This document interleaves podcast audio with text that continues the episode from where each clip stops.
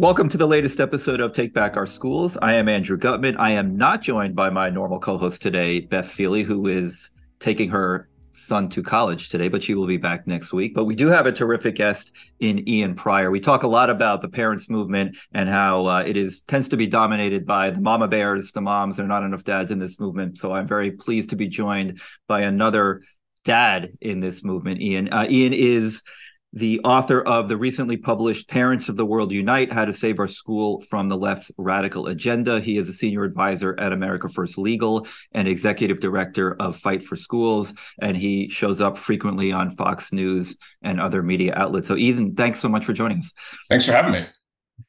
So we also all of us sort of in the parents movement have like like an origin story. Um, you know, you've been one of the leaders of this, and we'll talk about you know your experience in Loudoun County, which has obviously been one of the epicenters. But but you know, how did you get involved in? Yeah, in it, it's movement? you know, and I talk about this in the first couple of maybe the first three chapters of my book. Um, you know, I, I assumed that that everything was fine at schools, right? I mean, you drop your kids off, you, they, they come back on the bus, um, they learn math, science, reading, writing, history and all the teachers and administrators are, are really focused on on those important you know academic principles. Um, it wasn't until i think the summer of 2020 post george floyd you know I, we start seeing all this this cancel culture stuff going on. Um, there were some cancel culture moments in loudoun county where you know they tried to cancel a bar they tried to cancel a, a girl who you know said something three years earlier and, and she got her cheerleading scholarship revoked. It was just really concerning. And so you know when i saw some of the things that were going on in Loudoun County Public Schools, where you know it's um, it, it, everything was was geared towards well, we need to end systemic racism in Loudoun County Public Schools. Well, well what's systemic racism, right? And they had a um, an equity audit, and so I read the equity audit, and I mean, it just seemed like you know it was geared towards the results um, and not actually like finding out if there actually was any racism, right? I mean, they they did focus groups with parents they excluded Asian and Caucasian parents as part of that report. So I thought, well, this this seems like a problem. And um, and you know, I ended up writing an article about it, about what I found in that report, and, and how I thought that report was shoddy. Um, th- things like you know what you saw with the the Harvard case, where the Loudoun County um, uh, STEM school essentially was saying, well, we need to we need to jerry rig our admissions process because we have too many Asians coming in. Well, all right, that's that seems like a problem to me. Or we need to get rid of um, suspension for disruptive classroom behavior because it has a disproportionate impact on one racial demographic over another.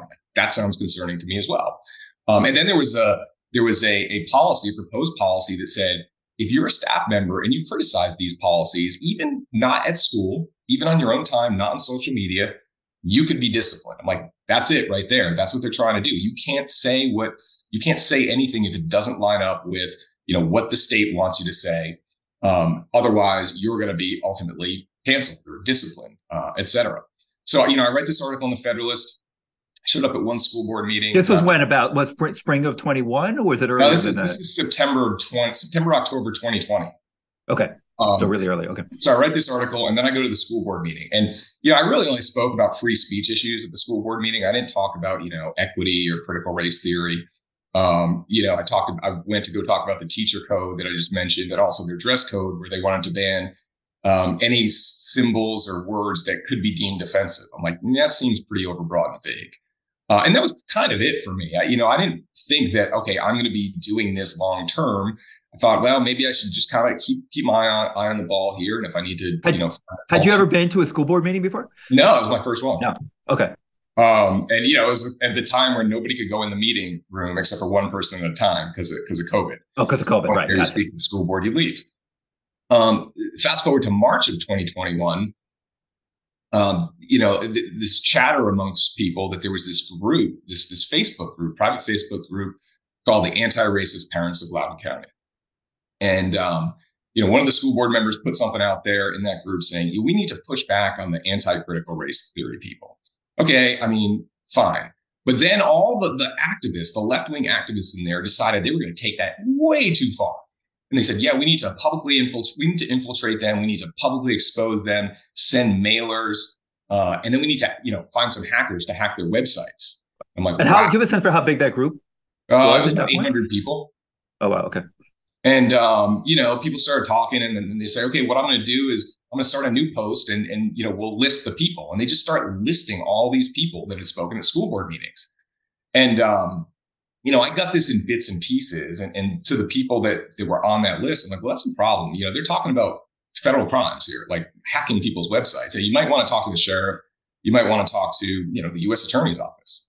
Um, that was on a Friday. On Saturday, I get a call from Luke Rosiak of the Daily Wire asking me about, you know, what I knew about this. I'm like, well, I, only know what I saw, really. Um, he's like, did you know you were on the list? I'm like, did not know that. Okay. Um, why don't you go ahead and send me that screenshot? So I get sent that screenshot, and sure enough, there's my Federalist article. Um, there's my, you know, area of residence, my name, um, school board rep, all put on there by, you know, somebody that we had used to be friends with. Um, and you know who that friendship had deteriorated because of political right. Reasons. And I just was like, this is crazy. I mean, they're they're basically trying to silence between 60 and 70 people for speaking at school board meetings on a host of things, right? You know, like they, I got put on that list twice. One of the reasons I got put on the list was for speaking up about the First Amendment.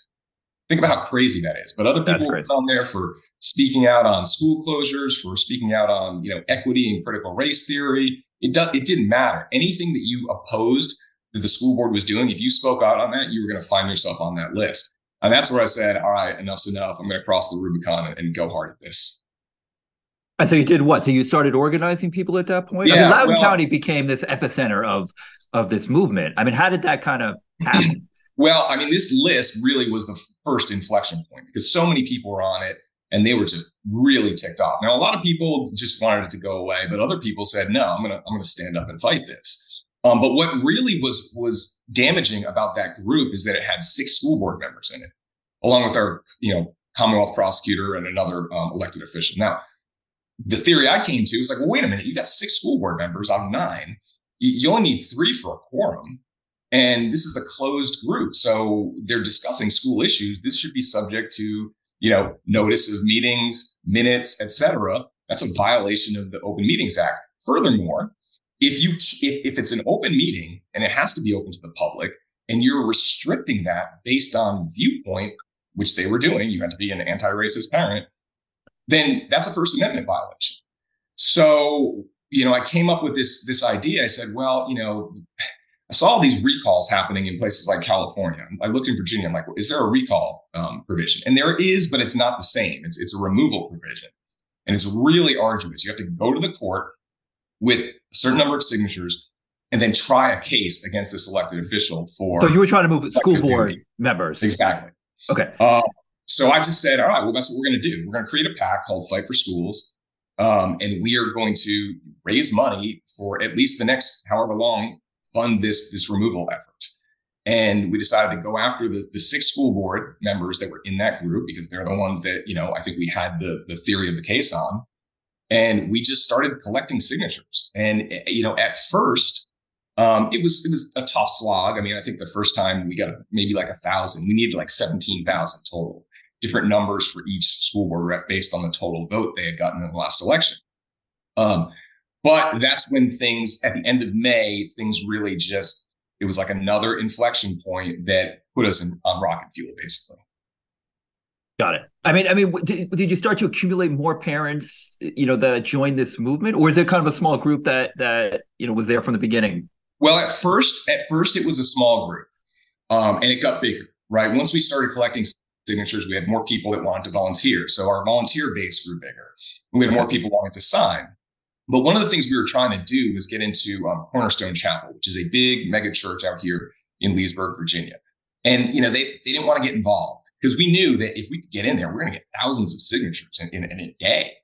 Um, but they did get involved, and they did let us um, put signatures out there once Loudoun County Public Schools suspended a teacher, Tanner Cross, because he went to a school board meeting and spoke out against what then was a proposed policy that, among other things, would force teachers to essentially affirm kids that you know want to be transgender.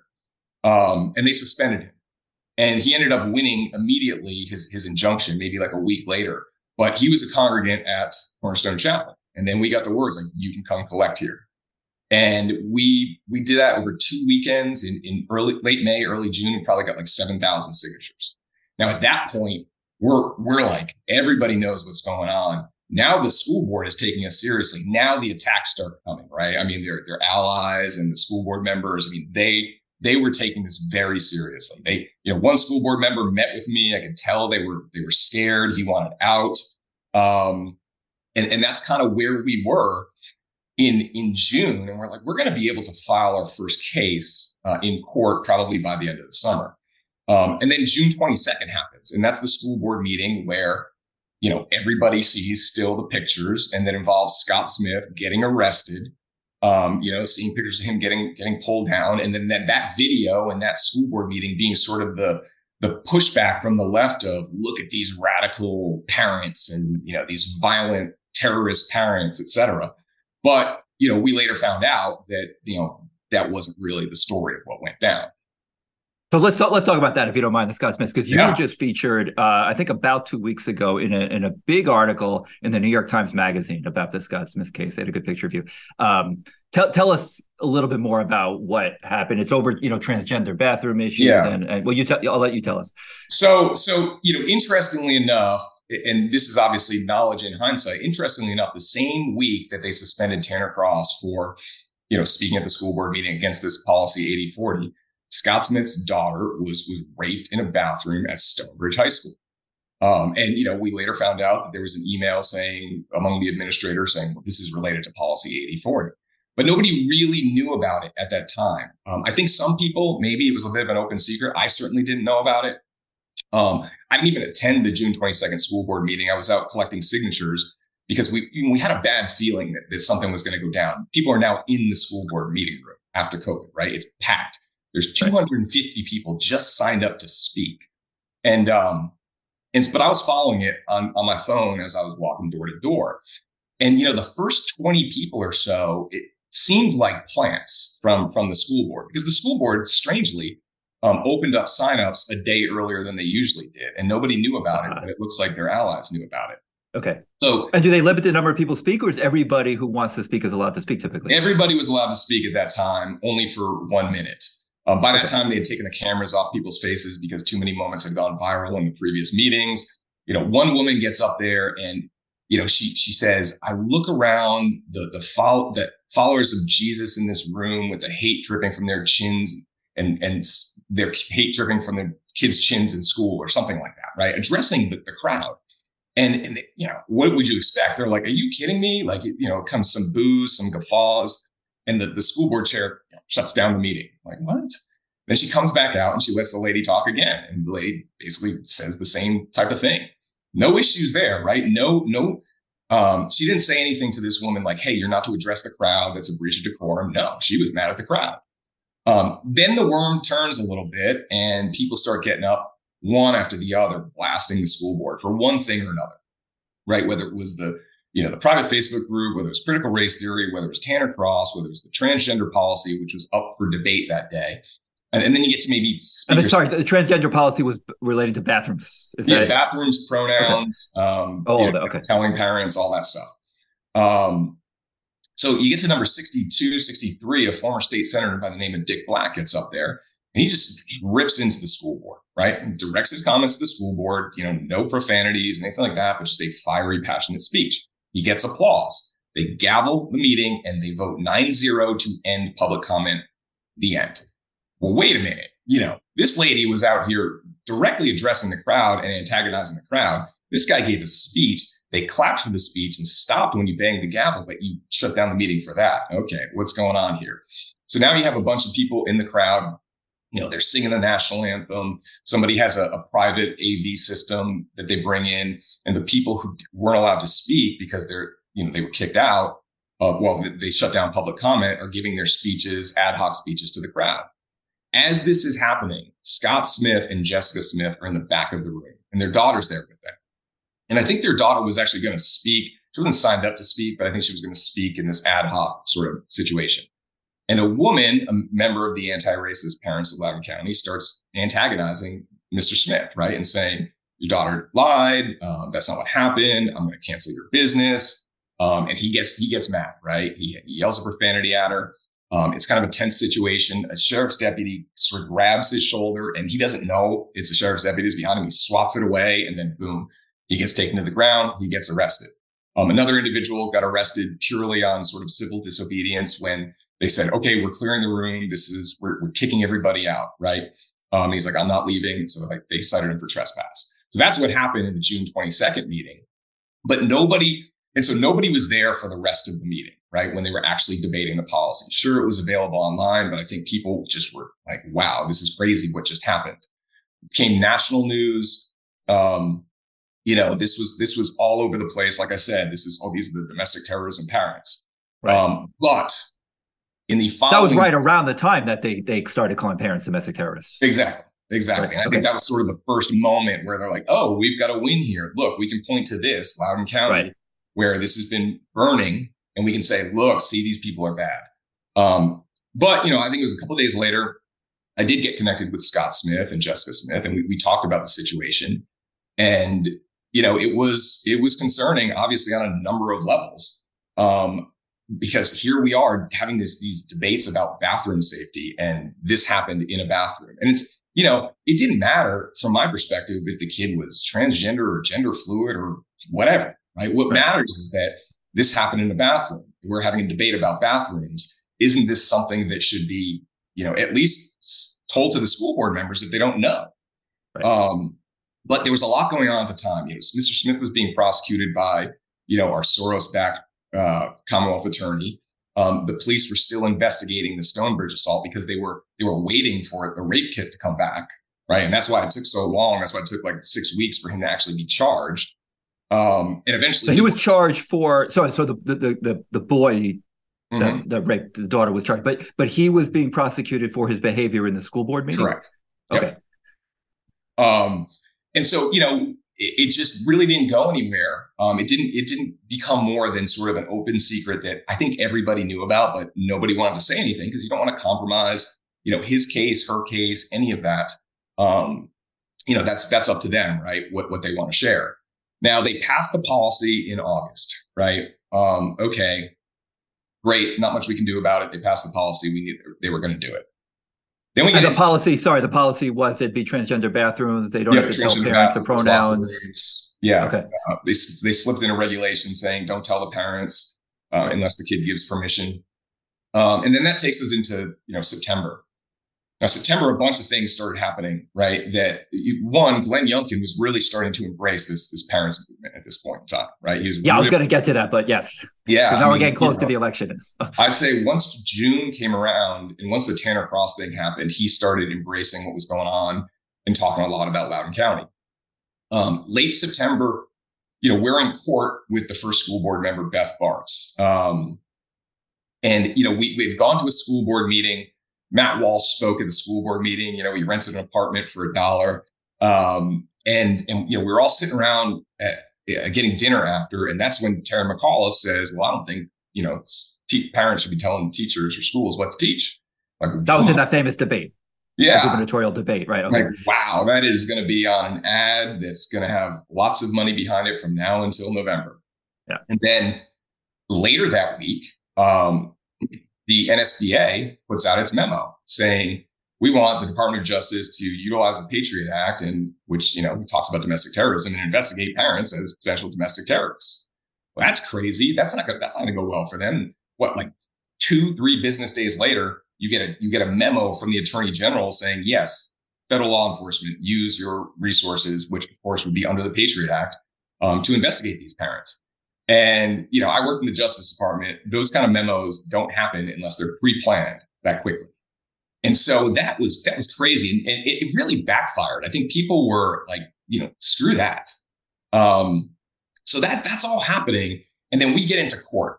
Uh, we get into court with, with Barts and we have a bunch of motions. And, you know, our organization, Fight for Schools, we move to intervene because the problem, as I said, with these removals is that the the entity responsible for actually trying the case is your local Commonwealth attorney, who's a political ally of these school board members and was in the very group that we're discussing. Uh, and that was the, the genesis of our removal. So we're like, we got to get her off this case. She's going to just voluntarily dismiss it. So we moved to intervene. We're granted intervention. We moved to disqualify her. We disqualified her. Um, we got an independent prosecutor, we're like, you know, we're, we're going to win this thing, or at least we're going to trial. And um, and so that's where we were until October 6th of 2021. October 6th of 2021, Loudoun County Sheriff's Office puts out a press release saying that there was a, a sexual assault at Broad Run High School. Immediately, people start talking like it's the same kid. It's the same kid. So that connection is made. Um, and then a- after that connection is made, one of that's the, right. That's a different school. He was transferred to a different, school, yeah. right? So we got moved Okay. to a different school, sexually assaulted someone else, and and so Luke Rosiak again wrote that story. Um, but before he wrote that story, we we went back and looked at the June 22nd meeting, and that's where we saw the infamous clip of you know our now thrice indicted superintendent Scott Ziegler saying, you know, I don't I don't know of any records of sexual assaults in bathrooms. After he was asked a question, it's like, well, wait a minute, man, wait a minute, you, you didn't know about this? Um, so that story breaks. I mean, it becomes national news again. Like th- of all the inflection points in 2021, this was the one that was like even your, you know, legacy media outlets were covering it and covering it fairly. And um, and so you know, we were like, look, this guy needs to resign. We want an independent report uh, produced to the public. Clearly didn't follow Title IX um, regulations because this kid would have been disciplined. He wouldn't have been back at school if they had done a Title IX. And um, you know, superintendent comes out says, "Oh, we did everything right. We did everything by the books." Okay. Well, the next day, Beth Barts resigns. Um, she was the one that we were in court with, and I think, look, I mean, she said in the New York Times, we the pressure from us, and also, I, I truly believe for colleagues, um, or at least the, the the top end colleagues on the school board knew about this, and I think she was probably like, "I'm disgusted with this. I'm out. I'm sick of this school board." Um, and and you know, from there, it was just it became the issue. You know, you have a school division that is putting its political interests over the safety of its children. We had been talking about how they're putting their political interests over the the academic performance of their students, but now it's the safety as well. And then they lied about it. And they didn't just lie about it in the in the meeting. Um, they lied about it because they were supposed to submit in in July um, what's called a DCV report to the Virginia Department of Education, which lists any and all incidents that are re- reported to the police. Well, this was one that was reported to the police. Um, he was he was um, arraigned. He was charged, and they they didn't report it. In fact, they they blew their deadline by six weeks. They only filed it two days after that policy passed, and they left that off the the report.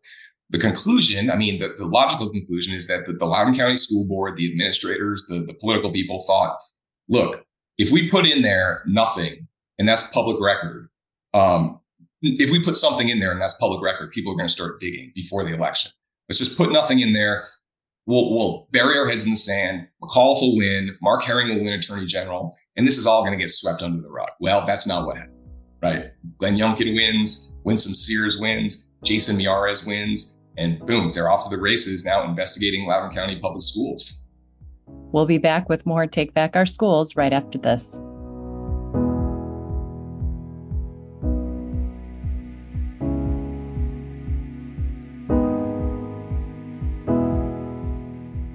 Hello, I'm James Lileks, the host, well, one of them, of the Ricochet podcast. You know, summer's winding down here, but that doesn't mean that you're winding down intellectually. No, you want to keep up with the issues, and that's why the Ricochet podcast, the flagship podcast, is here to bring interesting people and interesting chat to you. You can find it at ricochet.com.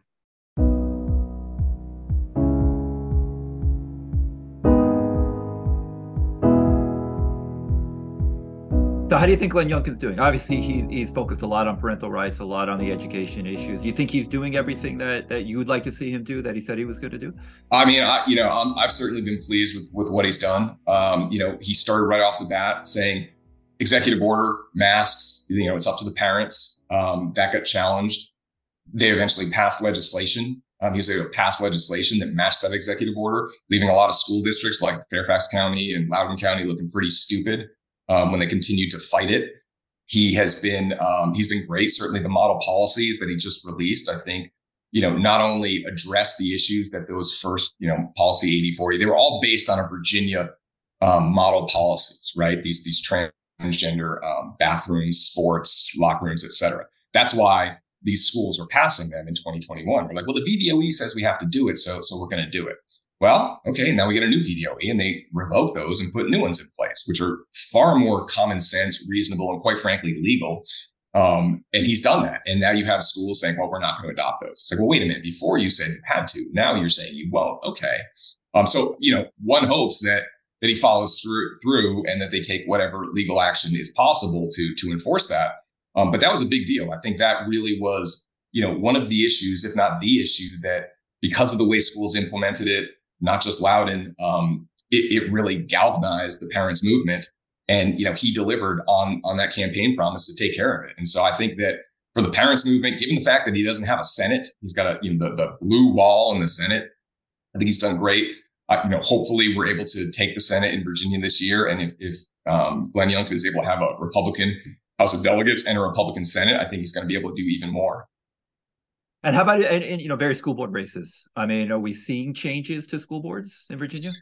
Uh, you know, I think we are at, at, different levels. I mean, the interesting thing with Loudoun County is, you know, you, you always hear from the left, oh, well, Youngkin lost Loudoun County and Loudoun County is still blue. And, and, that may be the case. We have school board races come up in 2023. You know, we're going to do our best. But that's that was never really the point. The point is what happened in Loudoun County um, really resonated across the state so that places that you know maybe purple or you know they go the other way. Or maybe you're red get even deeper red because they're looking at what happened and what's going to happen if they don't put a stop to it. And that's what i think glenn youngkin's been able to do. He's really been able to stop the bleeding. Um, but unfortunately we're not going to be able to you know move forward until we get you know we get the senate. Right. Gotcha. and some, right, so some more reasonable school boards so you've been one of the leaders for the parents group. You wrote a book, Parents for the World Unite, which I think had a, a, bunch of things that parents need to do to fight the you know fight these issues. We want to tell us a little bit about about your book and and uh, you know yeah. what you recommend and ask parents to do. So so you know I, I, actually did appreciate the New York Times you know quoting and saying it, it's like a Sun Tzu for parents, and and that's kind of how I how I envision it and how I wrote it, where there's 12 chapters. Each chapter has sort of a different saying or, or lesson um, that, that kind of captures what our, our strategy and our tactics were at that time. Um, so you know, each chapter um, really tells the story of Loudoun County, but tells the story of Loudoun County in a way that really can be applicable to anybody. Um, and these are simple concepts. I mean, you know, we're talking about, for example, in late August of, of 2021. I mean, things were kind of going against us. We had this sort of, you know, doofus lawyer um, representing the, the school board member who's, you know, trying to play all kinds of tricks using the media to, to make us look bad. And, and people were kind of, you know, getting down. Um, it's like, well, hey, hey, no, no, we got to push through this, right? When we'll push through this and we'll be successful, you cannot let sort of the, the pushback get you to stop. You have to push through the wall, you know, and I use, uh, I use an analogy from, you know, I'm a New England Patriots fan one of my favorite games I ever I ever watched was the um, 2018 AFC Championship game between uh, uh, Kansas City and New England. Right? I mean, that was kind of the the end of the, the Patriots and the beginning of the Chiefs, even though the Patriots won. But you know, in that game, it was Patriots just got out to a huge lead, right? And then the Chiefs started coming back. I mean, they would just every time they touched the ball, they scored. Now, somebody lesser teams with with less, you know, mental toughness would have folded, but the Patriots just kept coming right back right? And it was every time somebody got the ball, they scored, and ultimately the, the better team won the game. And so I use that as sort of an analogy, like when you get into these tough spots, um, just because you've had success before, don't fold when things get tougher. You just got to get through that moment and break through the wall. And then once you get through there, you're going to see what you know ultimately we saw in late September, October, November, and beyond. How come there aren't more dads in the movement? Uh, you know, that's or do you wish that's there a were? great question. Um, and I don't know if I have the answer. Uh, I don't know that I have the answer. I think that, you know, to the extent like we had a lot of stay at home moms, um, we had a lot of, you know, retired moms. Um, we did have working moms too. Um, but, you know, I, there aren't a ton of stay at home dads. And, you know, I think that could be part of it. I mean, there certainly were dads. Um, but I also think that, you know, part of it is the media likes to focus on on the moms, right? Because it, it does show like, look, this is they love the mama bear thing. I think the mama bears really captured, yeah. you know, the America's attention. And they, they come, you know, they're able to, um, you know, present a different perspective than I think just sort of the the guy going up there at a school board meeting, you know, yelling at people or, you know, I tried to always really just be very lawyerly when I was up there and and you know pick apart their points and, and back it up with documented evidence. Um, you know, I've seen different speeches at school board meetings where they're more fiery. Um, but you know, I think that you know, I think dads do need to be, get more involved. Yeah, no, I agree. Where do you see the parents movement going from here? I think it continues its momentum. I mean, one of the things that people have said is that a lot of it uh, you know, was because of mm-hmm. COVID issues, school closures. I know like Virginia had was like one, like I think the seventh worst state in the country for how long schools were closed. Um, I don't know if we lost, or if you've got the sense that we lost some momentum.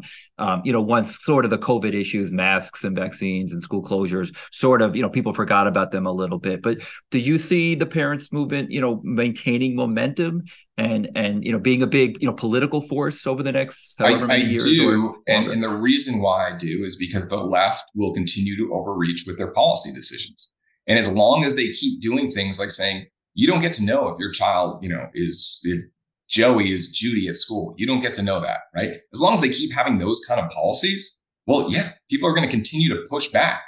Um, and so what what you've seen from the parents movement is is a counterattack. It's a counterattack on you know, parental rights, on values, on freedom of speech. I mean, think about this for a second. You know, we just filed a lawsuit, America First Legal did in Washington state uh, yesterday, challenging their statute that, you know, basically says you can run away to Washington and, you know, parents aren't going to be called if, if they won't affirm their, their child. Well, wait a minute. Isn't that a free speech issue? And we, we plead that in the complaint where you're now saying that you're compelling parents to speak against their beliefs in order to get their child back.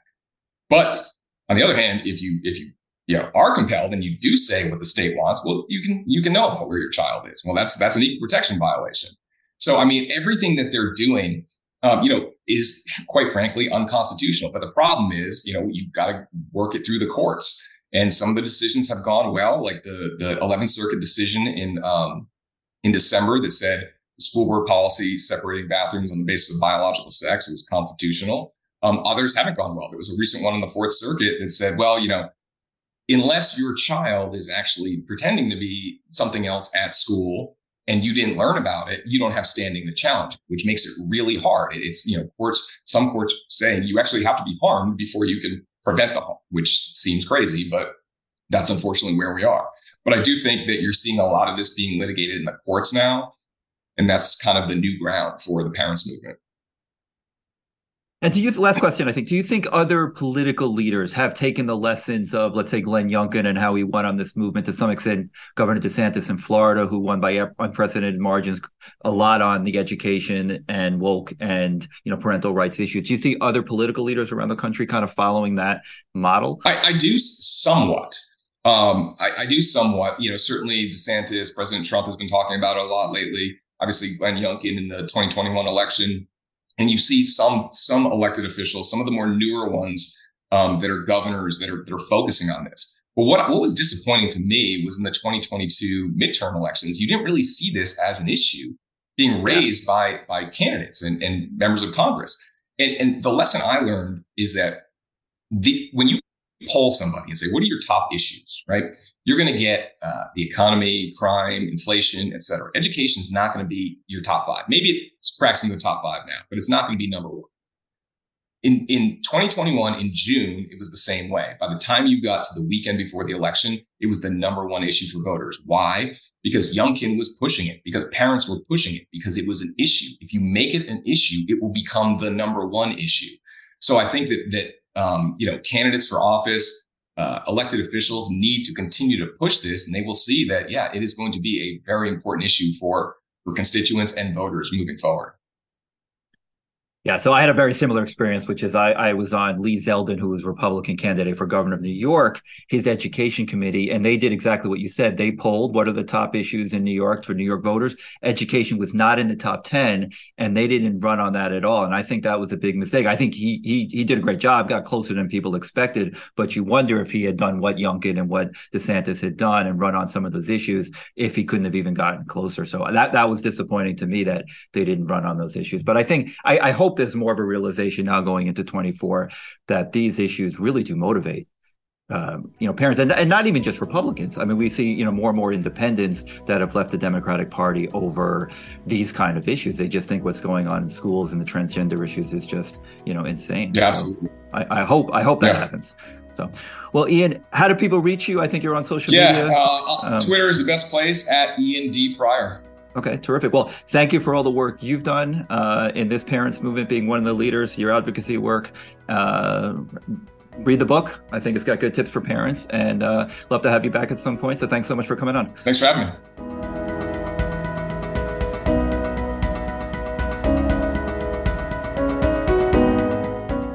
Well, thank you everybody for listening to my interview with Ian Prior. We will be back next week. Beth will be back, and we have a really terrific guest who goes by the name, it's a pseudonym of Peachy Keenan. She's written a book that uh, is very funny. She's another parent advocate in this movement. Um, so that'll be fun. So please tune in then.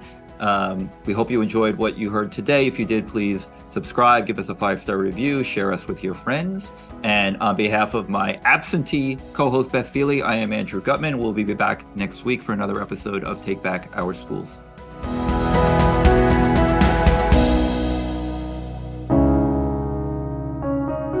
Ricochet. Join the conversation.